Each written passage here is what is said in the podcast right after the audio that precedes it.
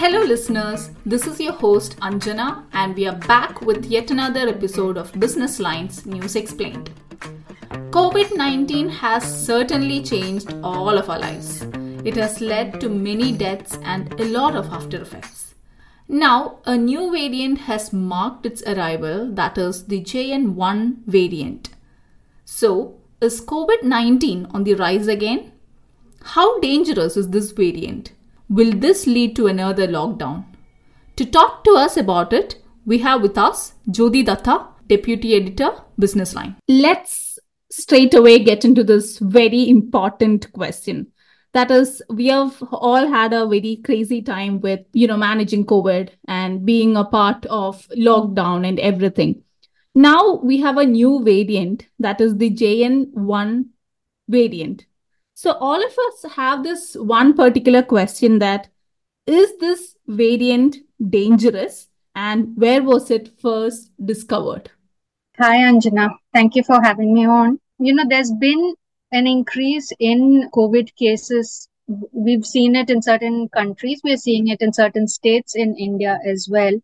And as you mentioned, it is being caused by the JN.1, which is a sub-variant of the SARS-CoV-2 virus. Now, SARS-CoV-2 is what caused COVID in the first place. So from there, we had many offshoots, one of which was Omicron. And from there, we've had further offshoots. And so when we are, it's been like a step down kind of a thing. And so then we have what we call a sub-variant, which is what JN.1 is.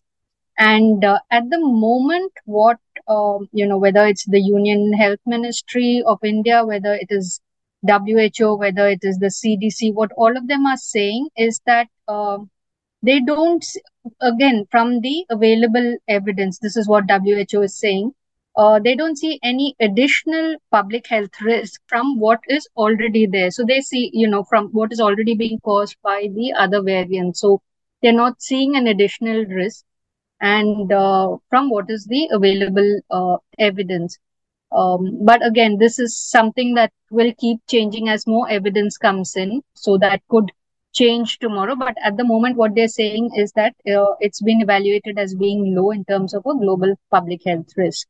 I just went through one of those article that you have written today, this morning. So it is saying that WHO classifies JN.1 as a new variant of interest. So what does this mean exactly? Yeah, you're right there, because just yesterday globally in Geneva, which was really early morning for us, when the WHO has classified JN.1 as a variant of interest. Earlier, it was being seen as a subsect, as part of the family of BA.2.86, which is a variant again of the SARS-CoV-2. So it was seen as part of being another family, which was the BA.2.86. But now it's being seen in its own right, if for want of better words, to as a variant of interest. And that again comes from the spike in cases that we are seeing, which is being attributed to JN.1. So that's why it's got this classification separately for itself and not as part of the BA.2.86 family of the SARS-CoV-2 viruses. Yeah. That's a very interesting insight out there. And this brings me to my next question. How serious is the ongoing increase in COVID-19 cases in India? As you would be knowing, and as it has been getting covered in both on television and in the newspapers. Now, we've had one case detected in Kerala. This was November, December, where the samples were taken and they were tested. The genomic testing was done by the government of India through a consortium of labs called INSACOG, where the whole genome testing thing is done. And so this first case was detected in Kerala. Now, but the thing is, we may not be having reports from other states also because, there's not all states fare equally when it comes to sending samples for genome testing. So that's a very different issue. But so it's been found in Kerala. And as a result, the center has sent out surveillance advisories to state governments to keep an eye out for this. And they are conducting mock drills in hospitals to make sure that you have enough inventory of medicines and all the rest of it, to be sure that if this goes up, if the numbers go up, then you're prepared and you have enough oxygen and all of that which you need. Nowhere has that level of seriousness been indicated at the moment, because what the CDC, which is the US Centers for Disease Control, what they have said is that JN.1 has been seen as being more transmissible or better evading our immune systems, but no evidence yet of being of increased public health risk. So that's what all the authorities have been saying as of now. So while we keep an eye out on all of this, there's not yet been an alarm or a reason for panic in that sense. So what you would like to convey here is that the JN.1 variant was found or discovered first in Kerala, and now there are chances that it might be there in other states. Is there a possibility? Highly likely, So it's been globally, detected in US and of course China and various other countries. And it's highly likely that it would possibly be there in other states as well. Okay. Which is why I think the states are also issuing advisories on wearing masks and your public health measures. Okay. Hygiene measures, but it's been there in other countries. Say, I think in the US, it was first detected in September. So in that sense, it's been in circulation. Kerala's detection was in India, but that is not to say that it may not be present in other states. That we don't know until INSACOG comes up with any other data from sampling from the different states. Yeah. Okay. Okay. So this is a question that many of us will have in our mind, that so we have taken vaccines, right? So we have taken Covishield. Some of them have gone ahead and taken Covaxin and all that. So how effective are these vaccines, and how do you think that it can help us in fighting against this variant? So at the moment, the government has not given any fresh advisory on taking boosters or any of that. The way it is being looked at by doctors is that your existing immunity that is there in the country through, getting the infection or getting your vaccine. So all of that has somehow held out against severity and death till now. I mean, in the beginning you had... it was an initial exposure, which is why we saw all the spike in cases and all of that. Yeah. So then there's been the vaccine immunity, and then now you have infection immunity. Many people have also got it, subsequent variants and all of that. So there's not been an additional call for boosters, although globally some countries are talking of the elderly getting, going in for very specific boosters. Now that brings us to vaccines that are kind of tailored to the new variant and all of that. And we are not there yet, at least in India. So right now, what is being said is the existing vaccines are seen to protect against severe disease and death. And they're not calling for boosters. But again, you have a subset of people who may be, having transplants or going through chemotherapy or having other sort of ailments which brings down your own immunity, so it might be better for them to talk to their doctor and see if they are vulnerable, whether they would need a booster. So that would be the best way, I think, to go about it. But outside of that, basic public health measures and hygiene measures, I think, is what is being advised at the moment. Yeah. So a quick question on these lines, that is there a need that, when we were having the first wave of COVID, we were all isolated when we got infected, and we were having a very different life back then. So with this arrival of JN.1, is there a need to isolate for all those who are affected? And what precautions will we need to take on the lines of this new variant that has come in? Right.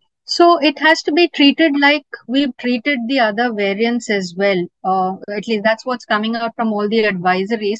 There's nothing very different that they have called for.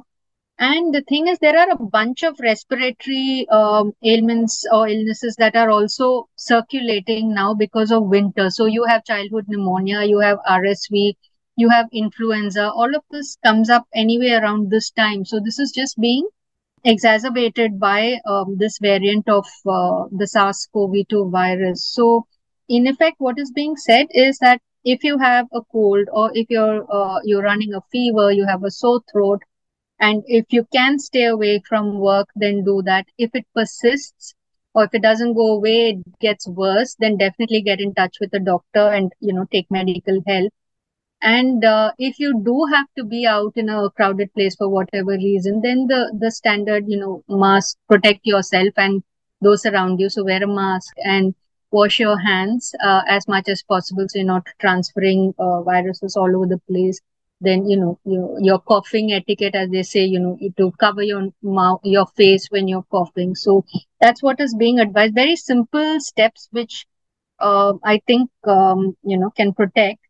But quarantines in terms, so now healthcare workers are being asked to wear masks again. I think in Karnataka, that advisory has come in. So I think as they see, they're probably evaluating it, you know, very closely, watching the numbers and watching the spread. And right now, nothing has been said in terms of anything, you know, a dramatic quarantine or anything, but basic public health measures, which I think will go along with, yeah. One last question, that is, do you see a chance for other variants to come in the near future? You know, the way these things work, they do mutate. The virus has been mutating.